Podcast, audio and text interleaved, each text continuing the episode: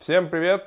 Первый новостной выпуск в 2022 году. Ужасно соскучился, без долгих прелюдий, давайте начинать. Ну а прежде чем мы начнем, не забываем, что как и в 2021, так и в 2022 генеральный партнер Android Broadcast Tech. Классные инженеры, веселые ребята, один баиштян чего стоит. В общем, переходите по ссылочке, чтобы узнать больше подробностей о них, а я буду рассказывать то, что насобирал вам за последние пару недель. Вышло первое обновление Android Jetpack в 2022 году. Оно не какое-то большое, такое, наверное, можно сказать, разогревочное, но какие важные штуки там произошли. Первое, что стартанули разработку Compose 1.2.0. Да, еще не успел выйти 1.1.0, 1.1.0 пока еще в RC только, но значит уже, что API стабилизировали, все, что хотели сделать, сделали, и сейчас проходит стандартный релизный цикл между типами релизов, то есть это э, альфа, как у них там, альфа, бета, РЦшка и релиз. То есть две недели, когда они ждут какие-то серьезные баги, если серьезных багов не находится, они переводят релиз. Значит, уже можете брать РЦшку 1.1.0 и смело ее использовать и не бояться, потому что ничего нового, кроме если какого-то баг-фикса прям очень серьезного, не нужно будет делать, там ничего не поменяется. Помимо этого, обновили библиотеку Local Broadcast Manager до версии 1.1.0, по-моему, э, да, 1.1.0. Самое прикольное, что все обновление библиотеки, которое было сделано просто, чтобы пометить все там deprecated. А, те, кто не знает, что такое Local Broadcast Manager. А, есть такой паттерн рассылки сообщений, event-басы. Вот, и э, мы используем довольно давно библиотеку, такую прямо называлась EventBus. Но э, в Гугле решили, типа, нужно свое решение, конечно же, э, и назвали его Local Broadcast Manager. То есть фактически вы могли регистрировать через специальный класс Local Broadcast Manager обычный broadcast ресивер и в виде intent туда что-то рассылать, получать вот таким делом проделать.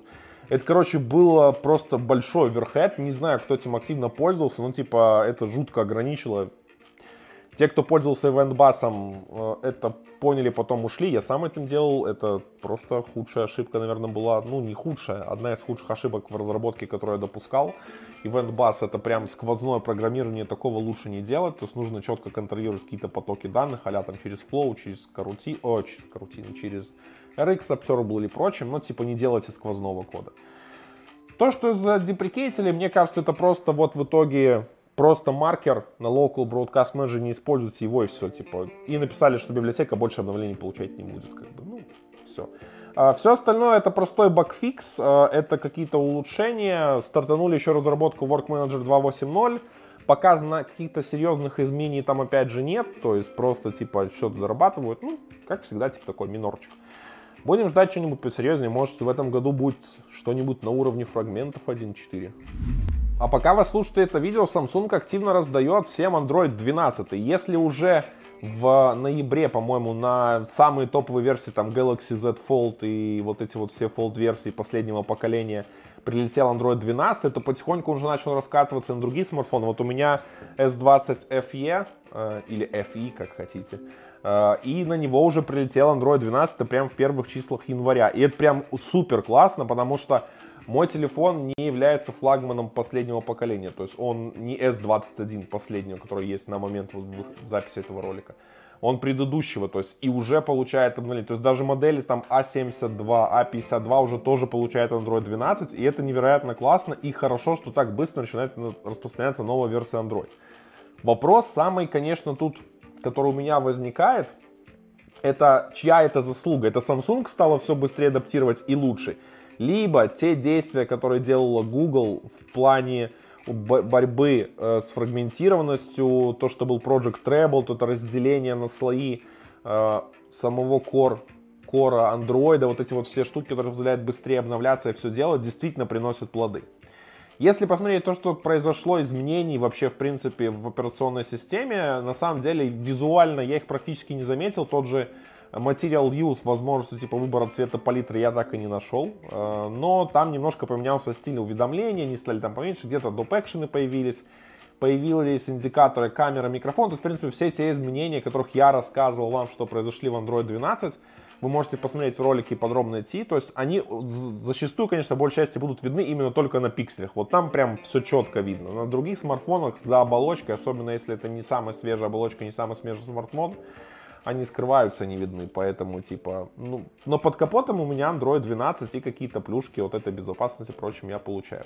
Но Samsung тут молодцы, вот реально молодцы, потому что они самый крупный вендор телефонов на андроиде, и то, что они действительно делают в это вклад и развивают новые версии, доставляют их, позволяет как раз-то бороться вот со старыми версиями андроида. Надеюсь, второй лидер рынка Xiaomi тоже будет так стараться делать и доставлять это довольно быстро. Хотя я их ситуацию не знаю, мне вообще Xiaomi китайские телефоны вот вообще не мое. Вот э, стиль мышления разработчиков прошивок в Китае для меня это что-то как будто, блин, космолет построили с другой параллельной вселенной. Я там ничего не могу толком понять. На официальном сайте developersandroid.com обновили руководство по тому, как работать в фоне. То есть как выполнять различные задания, когда ваше приложение свернуто. Э, естественно, основной пункт всему, что там уделяется, это Work Manager. Разделили на категории, причем в какие-то категории фоновой работы даже показали карутины. Но как бы я не очень понял, почему они внесли туда карутины, потому что карутины вам подходят только если ваше приложение еще не свернуло. Потому что оно сворачивается, скорее всего, ему практически скоро наступит смерть, и у вас там пару секунд буквально что-то есть сделать. Типа. Надеяться, что ваша операция синхронно успеет выполниться, нет. То есть Понятное дело, что очень много, типа, сказали, что все, сервисы там только исключительные задачи. И, скорее всего, когда в феврале мы увидим новую dev-превью андроида 13, то есть следующая версия андроида, там снова нам какие-то вкатят ограничения. Ну, либо вкатят их чуть позже. Но я думаю, об- обязательно нам что-нибудь порежут по работе в фоне. И не надо тут говорить, типа, что Google плохая. Э, на самом деле я разговаривал с дев-адвокатом из Google, который как раз занимается work-менеджером и вот этим всем вокруг работы в фоне, он сказал, что вопрос типа не в том, что типа мы хотим зарезать э, вообще типа, что вот такие просто не давать работать в фоне.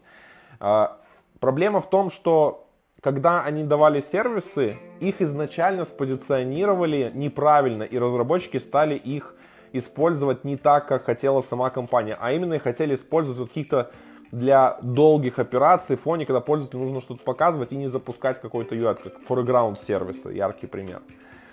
А, либо какие-то другие там обновления операции делать не такие здоровые. Но разработчики начали пихать туда под вообще все, и очень стали много тратить энергии и прочим. И то, что сейчас происходит, это скорее исправление ошибок архитектуры, ошибок а, архитектуры именно Android SDK, то, как его можно использовать, в силу большего контроля со стороны операционной системы, чтобы пользователь мог понимать, что у него выполняется, где выполняется, и чтобы приложения не делали все подряд и были ограничены. Ход правильный, и он в целом нацелен не на то, чтобы ущемить разработчиков, а о том, чтобы сделать хорошо пользователям на платформе. Потому что на самом деле у вас может быть мега крутая платформа, но если нет пользователей, нафиг она кому будет нужна. Прошла выставка потребительской электроники CES 2022, на которой все представляли свои новинки. Естественно, там были и чипмейкеры, Intel, была AMD была, они представили новое поколение своих процессоров. AMD представила 6000 поколение, которое предназначено только для мобильного сегмента, для, ну, то есть для ноутбуков, я имею в виду мобильный сегмент в их понимании. Это будет Zen 3 плюс архитектура, не Zen 4, Zen 4 только в конце этого года. И э, Intel свое последнее поколение архитектуры, 12, 12 поколение э, своих коров, теперь представила не только для десктопов, но и для мобильного сегмента. В общем, каждый из них кричал, что мы сделали самый быстрый чип, мы самые охрененные в гейминге в выполнении задач. Типа, все сравнивали свои процессоры, конечно же, с M1 Max, там, насколько он опережает прочим типа, что он быстрее, вот это все круче. Типа, я просто смотрю на вот это все, и мне становится немножко вот тошно, как дурят людей. Чтобы просто понимали, типа, AMD Ryzen, эм, Intel, они, типа, да, может, могут сделать мощнее железо. Но вопрос, а сколько это железо будет есть энергии и насколько ноутбуки в нем смогут жить? Два часа от батарейки, типа, но зато мы сможем обеспечить большую производительность, да, кому это нужно? Честно, на самом деле, если мне дадут крутейший ноутбук, типа, с офигительнейшей производительностью, типа, но он у меня не может выполнять роль ноутбука, типа, я должен с ним работать только розетки. Вполне кого-то это устроит, но мне порой зачастую нужно поработать на ходу, и, типа, тот же чип э, от Apple M1 и M1 Max и прочие, они свои э, дают расходы энергии, вообще типа теплопакеты и прочее максимальные с интегрированной видеокартой. А AMD Intel, а что у вас с видеокартой? Разве ваши ноутбуки мощные не ставят еще видеокарты отдельные, которые просто из, из потребят все эти процессоры? Типа, да, я, короче, типа, вот, вообще на самом деле считаю, что э, типа, можете меня называть как угодно, типа, это ваше личное дело, но M1 это просто сейчас для большинства разработчиков шикарнейшее решение для разработки за те деньги, которые его просят, то, что он может предоставить и прочим, просто суперское решение для большинства мобильных разработчиков. И, к сожалению, Intel AMD могут делать, что хотят, но пока они не достигнут значительных изменений в плане каких-то именно не только мощности процессора, но и других показателей, характеристик, которые у него есть, они не будут ровнее M1. Э, в JetBrains решили сделать интересный визар для создания Kotlin мультиплатформ проектов через веб. В общем, это такая формочка, где вы просто накликиваете то, что вам нужно, какие вам нужно поддерживать технологии, имя вашего приложения, проекта, точнее, пакеты, там прочие все-все данные. Выбираете, какие платформы вам надо добавить, таргеты, точнее, выбираете библиотечки, которые стоит подключить, и вам генерится архивчик, который вам просто нужно распаковать, и вот у вас уже готовый проект для того, чтобы работать с KMM. То есть Почему это не сделано как частью основного плагина, хотя это, в принципе, там функционал тоже есть. Я думаю, чтобы возможность быстрее было обновлять, независимо что-то сделать и, в принципе, вкатывать.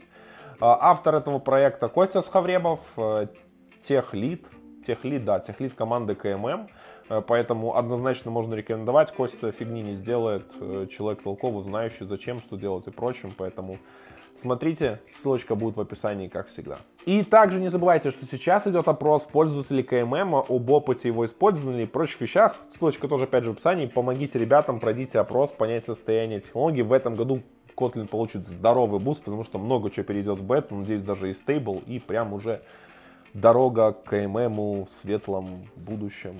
А возможно даже и Compose iOS в этом году увидим. Кто ж его знает, какой подарок принесет 2022. Вышла новая версия популярной инструмента библиотеки, я даже, кстати, не знаю, как это правильно назвать. В общем, Leak Canary. Leak Canary 2.8, даже с фиксом уже вышел. Релиза не было очень давно. У автора PI родился ребенок, ему было совсем не до того. И прям, кстати, вот через 9 месяцев после предыдущего релиза, даже немножко символично с рождением ребенка, что так прям 9 месяцев нового нашего. Вот, в общем, что там появилось нового интересного? Uh, улучшили читаемость uh, лик трейсов, которые вам показываются, когда вы хотите что-то сделать. Э, добавили отслеживание утечек э, э, анимейторов, объект анимейторов. Добавили утечку в тестах, поддержали Android 12. Перешли на анализ дампов не через сервис, а через Work Manager. И еще все это вынесли в отдельный процесс. То есть прям, короче, качают, качают. Очень много работы под капотом произошло. Даже, кстати, PY написал классную статью по поводу того, Э, что там пришлось бороться немножко с тем, как э, работать с work-менеджером э, мультипроцессным, именно не многопоточным, а многопроцессным, когда вам нужно это запихнуть в другую библиотеку.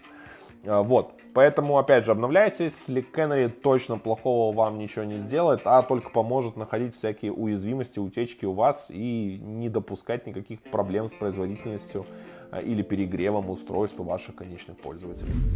Swift Playground на iPad появилась возможность загружать приложение в Web Store Connect. Это значит, что фактически теперь с iPad, с приложения, которое было предназначено для изучения Swift, можно писать приложения и публиковать их в магазин App Store.